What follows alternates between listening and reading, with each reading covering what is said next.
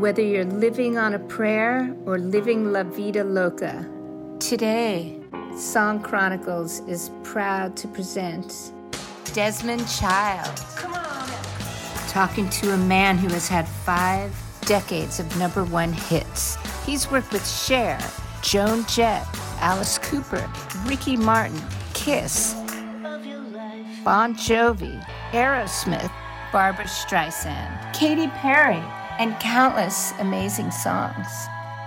Hi, I'm Desmond Child, and you're listening to Song Chronicles with Louise Goffin. Well, look, I got a celebrity intro, but here it is. I'm sitting here with Desmond Child. Hey. Hey. Hey, hey. It's so good to see you, and I've been here once before. It's very fun in here. It's fabulous, like you. Aw. So, one thing that I didn't know about you is that your mom was a Cuban songwriter. That's right.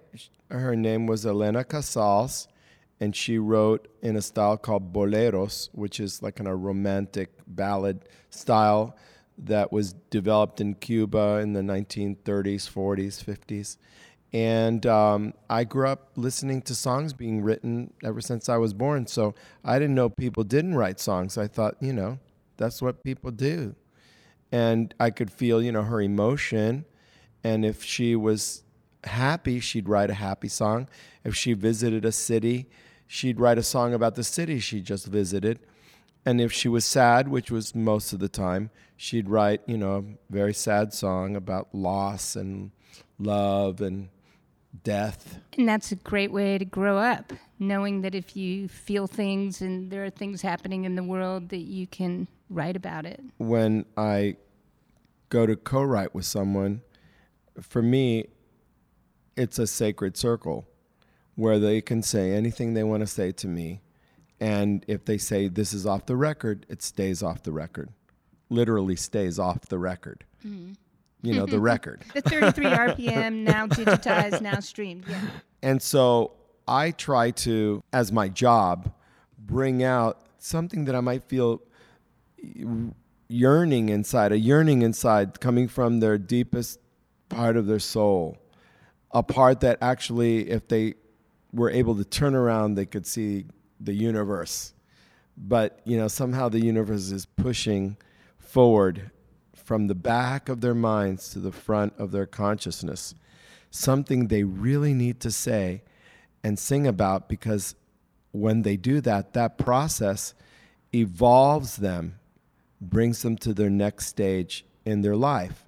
And I learned this kind of thinking from my acting coach, Sandra Seacat, who, you know, has coached some of the greatest actors of their time.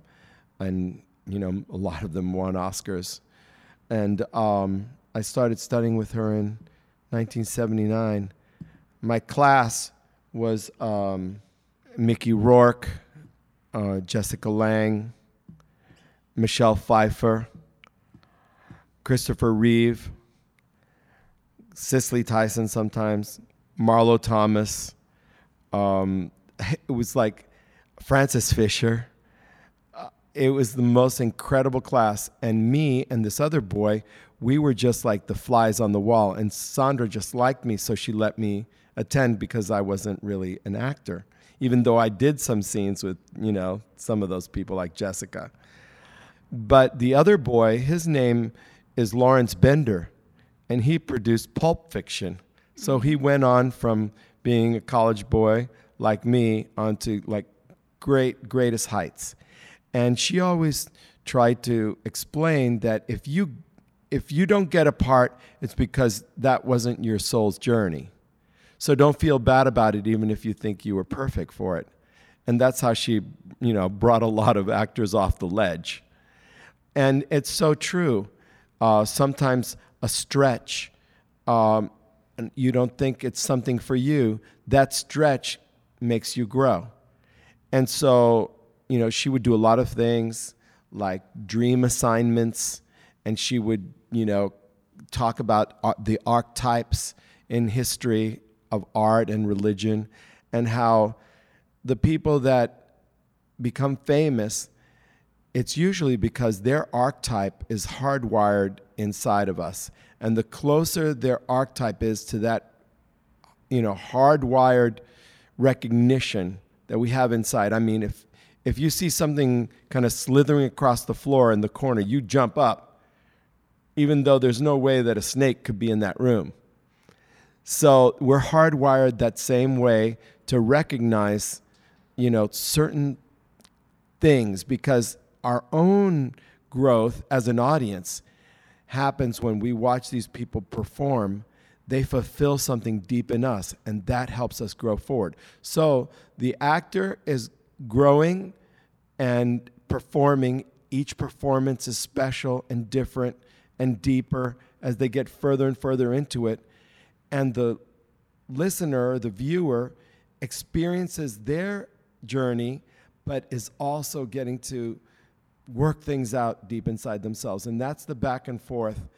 And on that very deep level, that's how I think about songwriting, not what the poster is going to look like when the album comes out with my title on it. And that's why I think I've managed to survive five decades of number one hits. It's because I really try to get someone to be their truest self, or at least the closest to their archetype self, like Alice Cooper and um, Joan Jett, people like that. They, like they're so purely themselves and so recognizable, you know, from history. Joan, Joan Jett, Joan of Arc, you know, the rebel, you know, fighting for her cause. I mean, it's just right. Even their name's the same. Um, Alice Cooper, the devil, Pan, you know, the dark force. And we love evil because we have evil in ourselves. When we see it acted out with a singer or an actor on the stage, Ozzy Osbourne fits into that category. We, we don't have to be evil ourselves. And that's one of the great things that um, the gift that artists bring to the world. When you start thinking about what your next hit's gonna be, that's when you shut down and nothing can happen because you're not in the moment. You're just thinking about the glory of the past. I love everything that you've just said because it seemed I had this impression that you were looking from a marketing point of view, and I couldn't have been more wrong. You're looking from the inside. It's a spiritual journey. You're pulling out the person that you're working with and you're letting that lead, which is the most potent thing that anyone can do when they're doing songwriting or making art of any kind. And get the chance to take that journey with them and grow myself. And I get to sometimes tell a little bit of my story in the song they're singing. That's collaboration. And so, a wonderful example of this is a song I wrote with Jon Bon Jovi and Richie Sambora. And it's a song that m- anyone who's been at a strip joint or a bar at closing time will always get to hear. And that song's called Living on a Prayer. Because by the time it gets to the last chorus and it modulates up after a bar of three, um, everyone will automatically jump up. And that's when they turn up the lights and say, You don't have to go home, but you, ha- you can't stay here. And so that's why that song has become so popular. That's what I think, anyway. Um, but the story of that song had our three stories woven through it. Jon Bon Jovi, working class kid, trying to do good, you know, with his six string and Hawk, and and you know that that that was so his story, and and and Richie too. And for me, I lived in New York City with my girlfriend at the time, Maria Vidal, and um, we were boyfriend and girlfriend for like four years while I was going to NYU, and then I just started songwriting full time. And she was right; she was working as a waitress at a bar, a bar restaurant called Once Upon a Stove, and they had singing waitresses and waiters. And she had her waiter stage name was uh, waitress stage name was Gina Velvet. So Gina works the diner all day, working for her man she brings home her pay for love. And that's where those lyrics came from. So this, the, you know, when I was telling the story, my original name is Johnny Barrett. So just I love alliteration. So uh, it was Johnny and Gina, and then Jon looked at me and said, "It can't be Johnny. That's my name. Everyone calls me Johnny." And then we were like all like kind of, Mm-mm.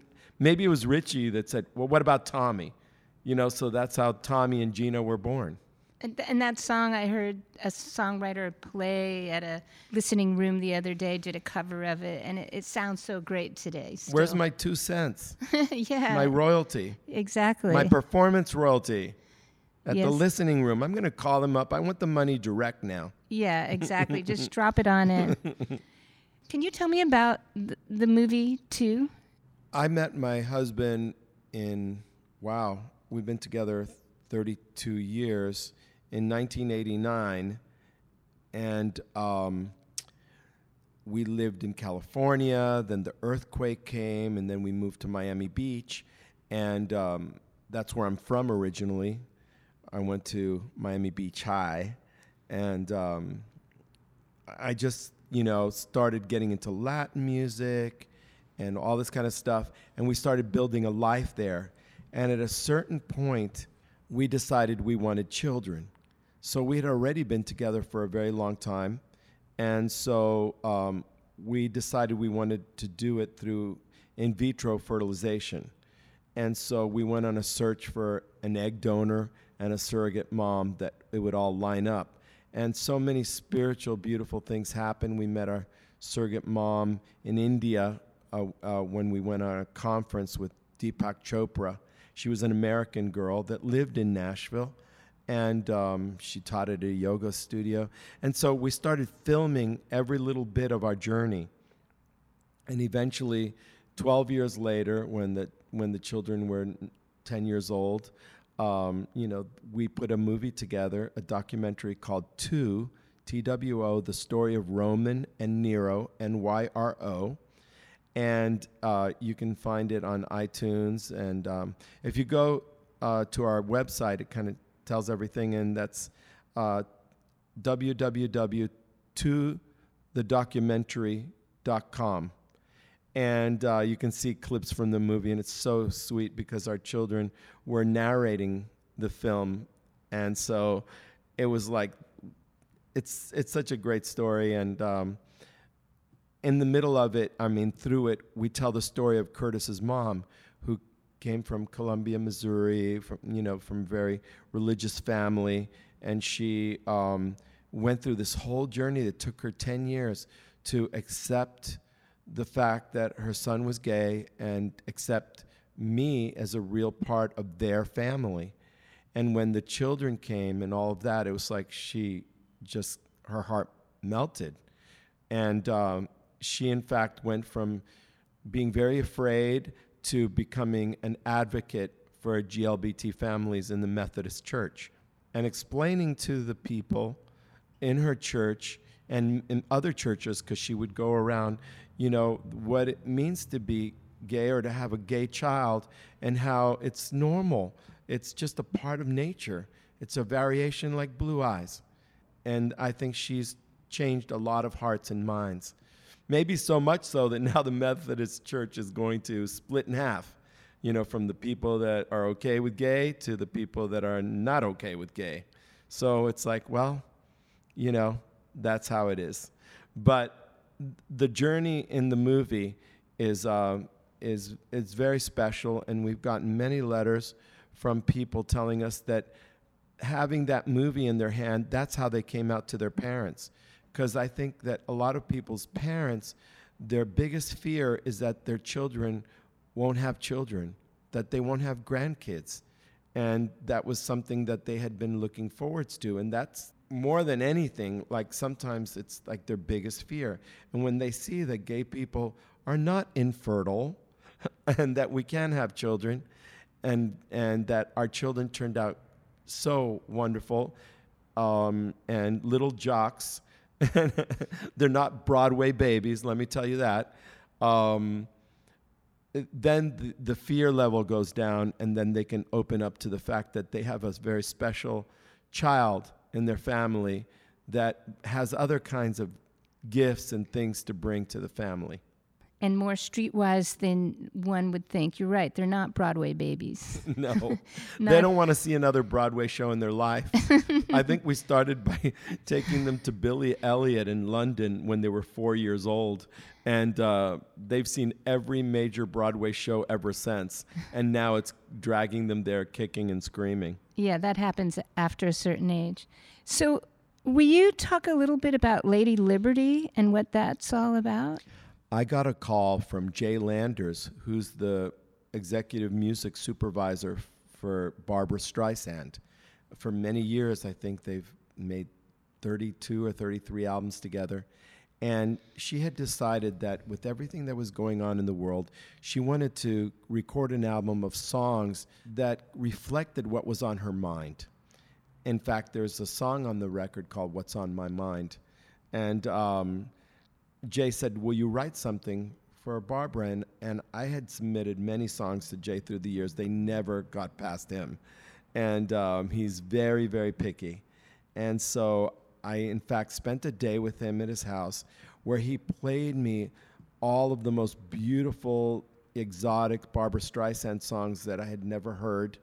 And um, I started to get it in a, in a very deep way. And right there at the piano, I, I closed my eyes and I envisioned the very first time I saw Barbra Streisand was in a movie called Funny Girl. And one of the most impressive scenes was when she had decided to go back and try to win her man back or whatever. And she was on a ferry boat and she crosses in front of the Statue of Liberty. And she has kind of bouquet of flowers in her hand, like going up like the torch. And so you see the double image of two strong, determined, stoic, proud women. And so to me, Barbra and the Statue of Liberty had this very kind of deep connection from, from my childhood. And so I decided, you know, I started, my hands started moving by themselves on the piano, and I started writing a song called Lady Liberty. And um, it was just like channeled through me. And so I said, okay, I know what I'm going to do. So I went back to Nashville, and then I procrastinated for like three weeks, four weeks. And Jay started sending me, you know, urgent texts saying, Barbra's album's going to close. What are you doing? What are you going to send me? And I just felt so much anxiety because I had decided to not co write the song, to just tackle it by myself. And I hadn't really done that in many years since I was in my group, Desmond Child and Rouge. I'd always started co writing and just kept going that way. And so I decided, okay, I'm going to buckle down.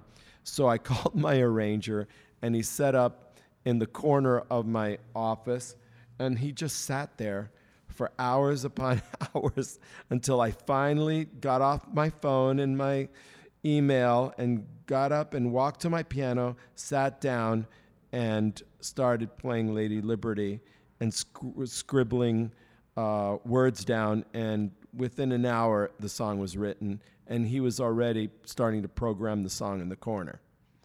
And so um, I recorded it. An incredible singer, Vanessa Campagna, who had been a child uh, performer with Marvin Hamlisch and friends, and she had always sung the Streisand songs, so she already had it in her in her system. And so I brought her in to sing it, and it was just goosebumps from beginning to end. And I sent it to uh, Jay, and he said, "This is good. I think this might be good. Might need some changes, you know, this and that, as he as he would."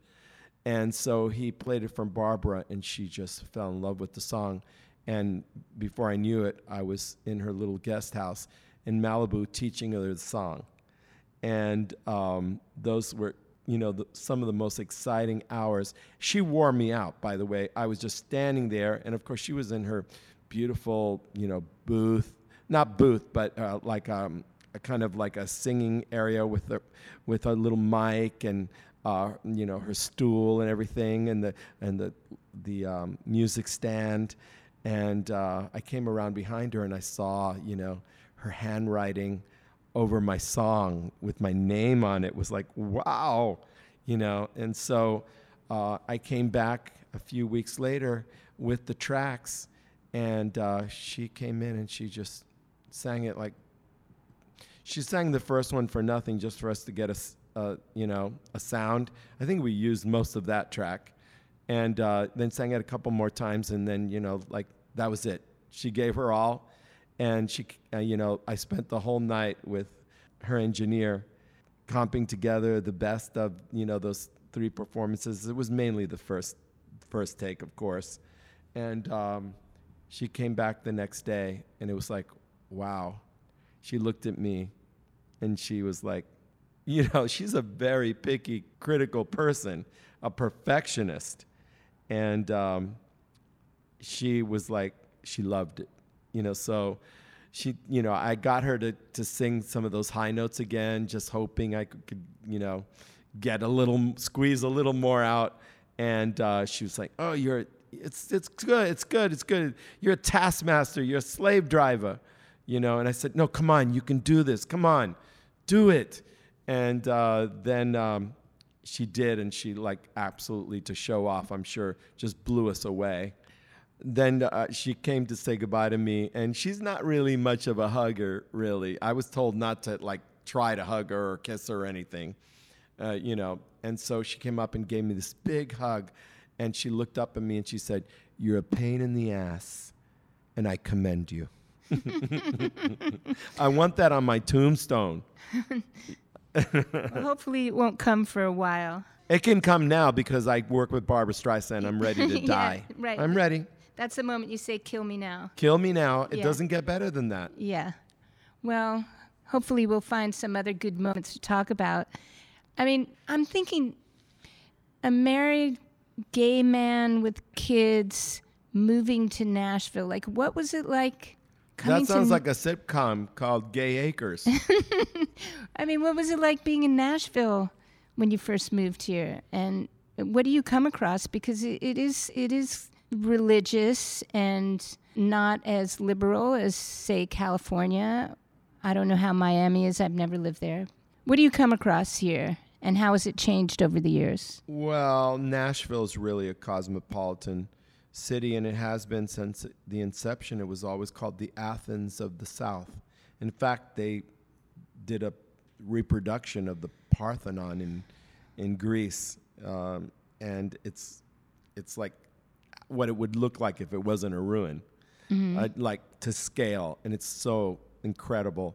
And so the the fact is that um, during the Civil War, I think Memphis was with the South and, and Nashville was with the North. It was kind of a divided uh, thing. So to this day, Nashville is, a you know, has like this artistic vein that goes through it. And so it's kind of a blue dot in a roiling red sea. That's why we, you know, we're happy here on our little blue dot, you know, on this island of misfits or whatever. And um, everyone's been absolutely always loving and accepting. And even the, the soccer moms and dads, when we, we were going to travel soccer with our kids, you know, eventually, I mean, Curtis, my husband, is such a doll, you know. People like me because they like him, you know. He's just the most giving, most wonderful, most handsome guy. They they have come up to me with tears in their eyes and they said, "You know what? We never knew a gay person. We never saw a gay family. You've changed our hearts and minds." Well, how do we get more of that? That's a great story. Well, by not running away, not running away from our little towns and sticking it out and showing people your worth. Because, yeah, it's a lot easier to, hey, just go to, you know, San Francisco or someplace that's, you know, ultra liberal and then you can feel free to walk down the street holding hands. I mean, we still can't do that here. I mean, who knows who, who has a shotgun and would take a shot at us or something. I don't know. I haven't even heard of that even happening. You know, it's um, that's the thing, and and that's true for all artists. they long to be with other artists in exciting towns like New York, Los Angeles, um, Chicago, and the country then gets robbed of all these beautiful girls and boys that could have been teachers, that could have contributed with you know local theater groups or you know and and enriched their town and taught people about art instead of just running away. And then what's left are folks that don't understand certain things. They haven't seen a lot of stuff. In fact 90% of americans do not have passports. So that means 10% have passports. It doesn't mean they even took a trip they just have passports. So imagine how few Americans travel and have seen other cultures and have experienced what a third world country is and the poverty and the need, but the spirit and the, the, uh, the tribal spirit, you know, of these people that, you know, they grow up in their great grandfather's house. Everybody just never moves, and that's okay you know, all of these things. I mean, we grew up, my kids can't wait to get away from us, you know, and have their own cool apartment somewhere with their friends and do whatever they want. You know, it's very different when you go to Latin America and, and to other places in the world. I'm sure Africa is the same way. It's like you don't leave your family. You just make your family bigger with, you know, with the people that join it.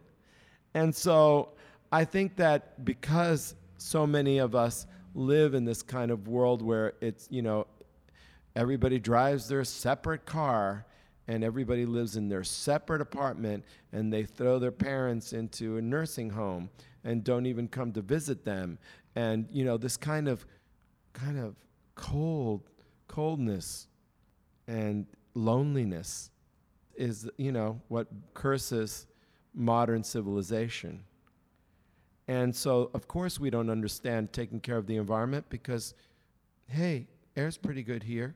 What do I have to worry about what's going on elsewhere? Um, I don't know what I'm drinking in my water, but I, it doesn't taste bad. I mean, it's like, it's like, wow, you lose touch with the world and then you don't see your responsibility in it. Community.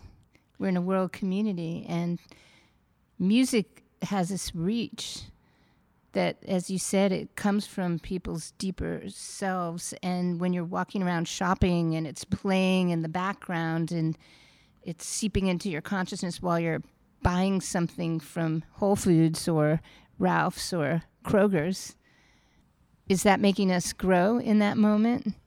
Well, that's what you call general licensing in the performance rights organization world. And actually, it's a very important way that songwriters can make a living because we have a collection system where every store has to pay in a little bit. You know, every restaurant has to pay in a little bit. And then there's a very long tail, you know, where a lot of people, including people who write orchestral music that doesn't really sell can actually, you know, send their kids to college. And uh, that's the beauty of, uh, you know, the performance rights organizations. I happen to be with ASCAP. I've been there now 42 years. And um, I'm actually on the board of ASCAP.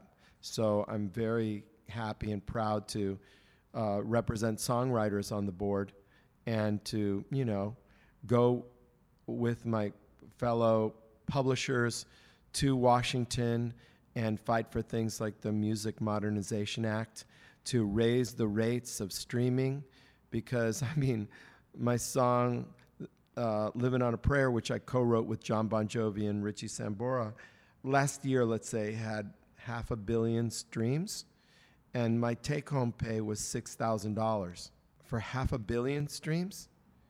And half a billion streams is like the kind of streams Ariana Grande gets, you know, yeah. or Jay Z or Beyonce. I mean, it's almost like a new song worth of streams. Something's very wrong. Something is very wrong with the system. And I think the folks that set up these systems at the beginning didn't really understand technology, so they didn't take it seriously. And then all of a sudden, these very low rates got embedded into the system. And, you know, the Music Modernization Act was a, a, a unanimous bipartisan act of Congress signed by the president that in these kind of very separate times, you know, we worked very hard to bring the, the, the two sides of the equation together and see that it was important because guess what? I'm, you know, very liberal, and of course, you know, I'll vote Democrat. Uh, but the other side, they love music too. They can't live without it either. So that's one of the beauties of, um, of, of so let's say a song like "Living on a Prayer." One of the guys that I, I met in in in Washington, who happens to be a congressman from a district in northern Georgia, his name might sound familiar, Doug Collins, and the way he, he was one of the ones that led the fight, and the way he speaks about music, because he was a chaplain in in Iraq, um, and he came back and got into politics. I mean, could make you cry, the way he speaks about music, and yet we're on like completely opposite sides of everything else. And so he'll text me, and he texted me from a game in Georgia that was happening. There were 95,000 people in this stadium, and they were playing "Living on a Prayer" over the loud system, and over the on the screens were the lyrics. So it was like this giant 95,000 karaoke, and everyone was singing it. And, you know, it was like, isn't that great? Um, that, you know, the people's hearts can share in something, even though they may look at the world differently. I gotta say, the stories you recount, and it's hard to imagine what any of that would feel like, like having Barbra Streisand sing your song and having 90,000 people singing the words to your song. Does it feel ever like the norm for you, or do you still feel like every time something like that happens, it's new and exciting? Well, I I get a kick out of hearing my music. Um, you know, sometimes people will send me like a little clip recently. There was a guy on a park bench and he was singing Living on a Prayer, and before long, the entire park, it was like a scene from Sunday in the Park with George. They were all singing it loud. People on blankets all turned and looked at this homeless man on a bench singing it, and they all joined in, and it went viral. So I get a, a big kick out of uh, seeing stuff like that, or the guy at the gas station that was being. Um, punked or whatever, and he started singing "Living on a Prayer" and like really going out. Or, the guy in the in the bleachers that was like dancing uh, to it crazy. Uh, I mean, it's it's great, you know that you know I've been able to be a collaborator on songs that have touched the world in such a deep way. I mean, you know, living on a prayer. I keep mentioning it, but it's pretty much one of the you know most important songs I've been a part of, um, we get letters from people all over the world telling us how that song got them through a very hard time, or was the song they sang, you know, at their wedding and it meant something to them and brought back so many memories, and you know, the ones I'm touched by are the people that had recovered from cancer, and that was the song they heard every day to get them through the chemo. We once got a letter from a guy who said he had decided to kill himself.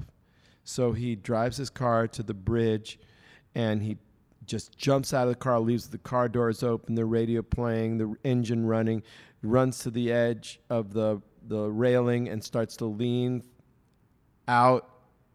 And then Living on a Prayer comes on the radio, and that was his favorite song. So he said, Oh, that's amazing. At this moment, uh, you know, that's you know such a sign. Uh, so he went back in the car and said, "Okay, this is the last song I'm ever gonna hear. How cool!" And so I mean, it got to the modulation at the end, and he drove home. That's a song in itself. That's an amazing story. The modulation he drove home. That's incredible. So somebody wrote about that, obviously, for you to be able to read it. I think we have the letter somewhere. That's You know, I, try to save all these things. that that's amazing. Okay, so we both know we have a common friend. We have a lot of common friends, but we have a common friend in Bob Ezrin, and Bob Ezrin and Alice Cooper are almost like Alice Cooper isn't just one man. I mean, Bob Ezrin is as much a part of the early Alice Cooper as Alice Cooper.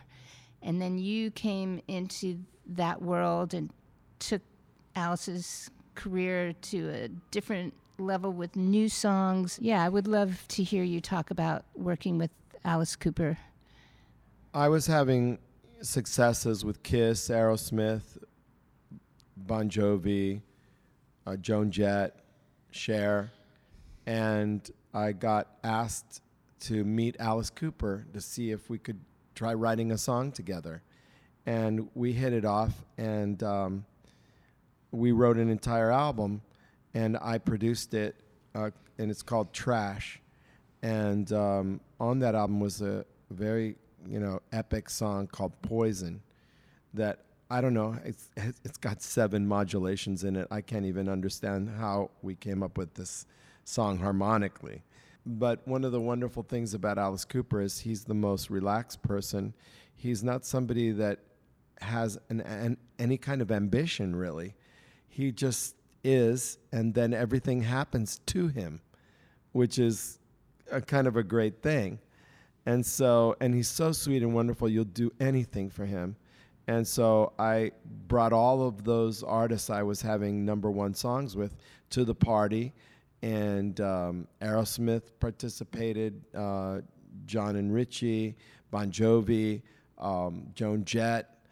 Um, it, it was like a wonderful kind of barn raising, but it was in Alice's case, I would say like burn the barn down kind of fire. fire was involved. In, in fact, there was a uh, song on there that I had started with Joan Jett called House of Fire. And, you know, House of Fire, House of Fire. And it was very um, kind of like the doors or something, a very kind of menacing song. And um, it really wasn't right for Joan. And so I asked her if it was okay if I brought it on board to, uh, you know, with Alice, and, and uh, she was cool with it. And so I, I think she actually sang on it too. And, um, you know, it was such a good vibe, and there was so much energy that we were very successful. That's that album sold like four million records, you know, at a time when you know for a long time he hadn't sold any records. I just wish I had gotten hired back to do the next one after that, but eh, you know, there was an A&R guy and he had a friend and this and that the other thing and then all of a sudden I wasn't on the record. I'm not sure why. And um, you know, it was sad for me. It was very oh, sad. But I don't blame Alice at all because he just is such an open person. He, you know, somebody opens a door, he walks through it, and you know, he's on his journey. And uh, we're working again now. Um, I wrote a song for my um, solo project. I can't call it an album. I mean, I just put out an album, a live album of, you know, my cabaret act of uh, me and a bunch of friends singing all of my hits and stuff. And It's called Desmond Child Live on BMG. But I've started deciding that I'm going to start dropping singles into the Spotify space. But the only way I'm going to get attention is if big stars sing them with me.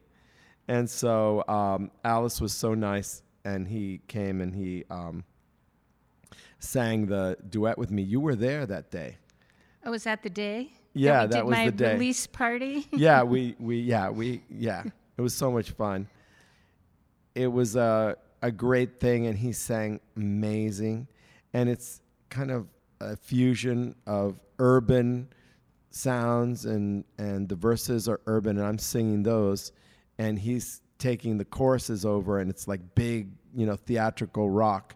Now, what I'm trying to do is get one of those big urban stars to, to jump in, you know, like and rap or sing or do something to help really get a lot of attention, like Drake or The Weeknd or Chance the Rapper or all of them to come join this barn raising.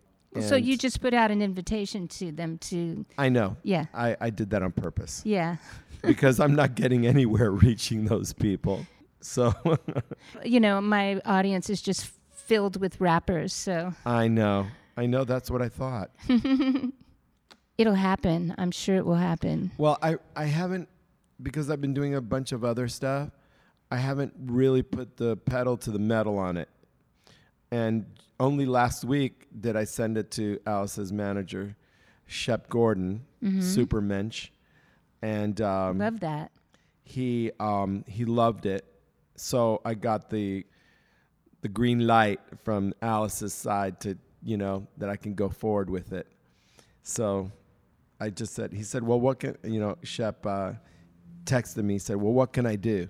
And I said, uh, like kind of I don't know what what he meant by that. I said, well, help me get the, the you know a big star to be on it with us so we can sell some records. So I'm not sure if he was uh, down with helping me on that, but um, at least he likes the song. Somebody will come to the fore. And it'll be something like your next door neighbor's cousin has somebody who works with, you know, something like that. Yeah, that's what I'm hoping. Um, well, I met this wonderful woman, and her name is Gina Frenano.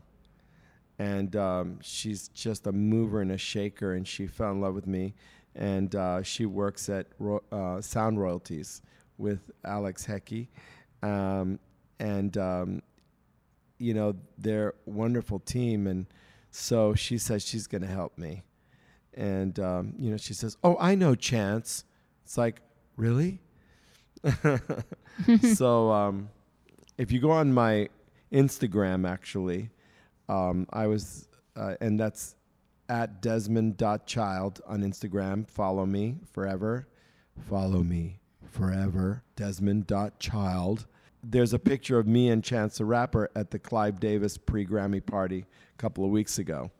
But, you know, I'm, I kind of like introduced myself and like his eyes were like cross-eyed like he didn't know what I was talking about you know? He, he had never heard of me. But I took a, a picture with him and posted it like we were the best of friends.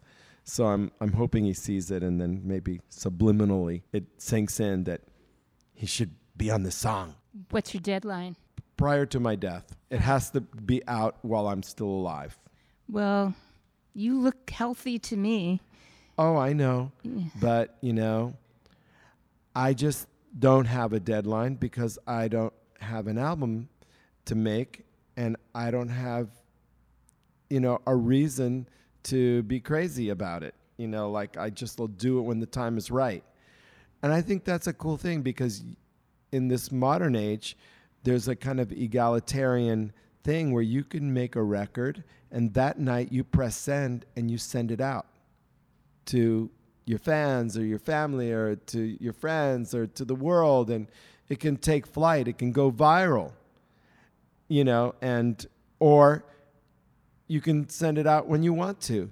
You don't have to wait you know for in a kind of wagon train at a record company hoping that you slip in be, between two big acts you know on the one day when no one else is releasing. I mean that kind of pressure you know is like not not what where I'm at. I'm just into making some great music and just giving it to the world and just let let the good times roll. I figure if the song is really great and people people will love it and it will take flight, maybe it'll end up in a movie. Maybe it'll be a TV show theme. Not now, could be 5 years from now. Because if you're writing really great songs, they really don't go out of style. Maybe the production a little bit. It only goes out of style if you're chasing today's style, you know. But if you're writing things that have, you know, true meaning and and you can do it on a piano, you can do it with an orchestra, you can do it any which way, and it still sounds amazing. Is it, isn't it interesting how now it's not just about the audio? Like it's almost like we've all become performance artists, where we we just make things and and it's it could be a little snippet of a funny comedy thing or a photograph or a meme or a film. It, it, I mean, you can't really just put out audio anymore and do nothing else because we, we expect to be multi engaged. I'm very multi engaged, but my husband's not happy about it because I'm it's like it'll be two in the morning and he's like, Turn off your phone you know, and I'm still Instagramming and kind of scrolling through or, you know, re- replying or giving a comment or, you know, kind of like finding a picture and kind of fixing the picture so that it looks good with my Facetune and and uh, you know make it black and white, make it grainy, make it like colorful, put a rainbow behind me, you know, like it's become a hobby or maybe it's actually become like a compulsive addiction. If you want to find me, go to I'm starting to sound like Amy Klobuchar. if you want to join my team, go to at desmond.child and that's where you'll find me under the covers trying to keep up with all my fans. Well, is there anything you're working on now that you're particularly excited about aside from your live with famous been, people? I've been working on a Broadway musical f- since 2004 called Cuba Libre with my collaborator Davitt Sigerson. And um, we've had a lot of, you know, workshops, incarnations, delays. You know, it's the true story of my family before and after the Cuban Revolution. I, my mother had two younger sisters who were the it girls of Havana in the late 1950s, and one of them became the mistress of the dictator Batista, Fulgencio Batista, and the other one, after the revolution, became Castro's lover, Fidel Castro's lover. So it's like two sisters, two dictators, one island. You do the math.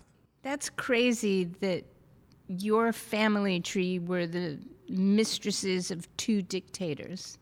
I know. That's just, I mean. The roles are these like two very strong women who had, you know, a lot of rivalry with each other, but also deep down inside a very special bond. It's a musical that will speak for, you know, to all ages, but especially now when, you know, more than ever women are emerging as important, strong leaders and characters in film and television and theater, podcasts, and podcasts. Um, so I'm really happy about that. I'm also co-producing a movie with Andreas Carlsson. It's called Transcon: The Making of Lou Pearlman and the Boy Band Revolution, set in Orlando, Florida. It's very exciting. It, it could be a very, very fun thing to do, kind of like a cross between Wolf of Wall Street and Rocketman or something like that. Growing up, my mother being a songwriter, she was always saying, Well, someday we'll live on Miami Beach in a mansion. Well, you know what? Eventually, I bought four mansions and she lived in one of them. If you dream about something enough, eventually the universe just gives up fighting you on it and, and lets you have it. That's how I that's how I keep going and make sure you wish for the right things because you got to be careful what you wish for. That's true. And sometimes, you know, there are lessons to be learned, but sometimes you just want somebody to be a success and have it be lovey dovey all the way. I just want that so bad. Well, it's a different time than it was. And I think music is the thing that gets us all in the zone, even if it's for two hours for you. Well, when I relax and listen to music, like usually during dinner time or something like that. I mean, I just play the same record over and over again for 30 years, and that's Sade's Love Deluxe. I never get sick of it, you know. I mean, I mean, it's like, I mean, I could hear that all day long, and I'd never get sick of it. I mean, that's so great about her timeless music. And she'll put out a record every every eight years, and she can sell out you know, Staples Center for three days in a row It's probably the same people coming back every night. And uh, then she goes away and lives her life. But I just love that. The quality is so good. Every time she does something, it's timeless. You know, trying to get back to some of the things that I was saying at the beginning of this interview about touching something that's timeless, where does that come from? How are stars made out of nothing? Eh, out in, you know, some nebulae. It just, where does the energy come from? Out of some darkness, all of a sudden there's some clouds and all of a sudden stars start popping out of it. Music and arts is a way that the universe is expressing itself through us. I mean, you look at it everywhere from molecules to planets and solar systems. We are just the same. I hope you got to say everything you want to. Oh, no, I didn't say everything I wanted to. you just got it all out. No. Okay. I have to say, please, please, please be involved and vote this year. My sons are turning 18. They're going to be voting. And um, all these new generations with this bright future and positive energy, we have to vote whether you're on the right side of right or on the left side of wrong. Let the best person, thingy, or other non gender specific person, whatever, win. Thank you, Desmond. Thank you.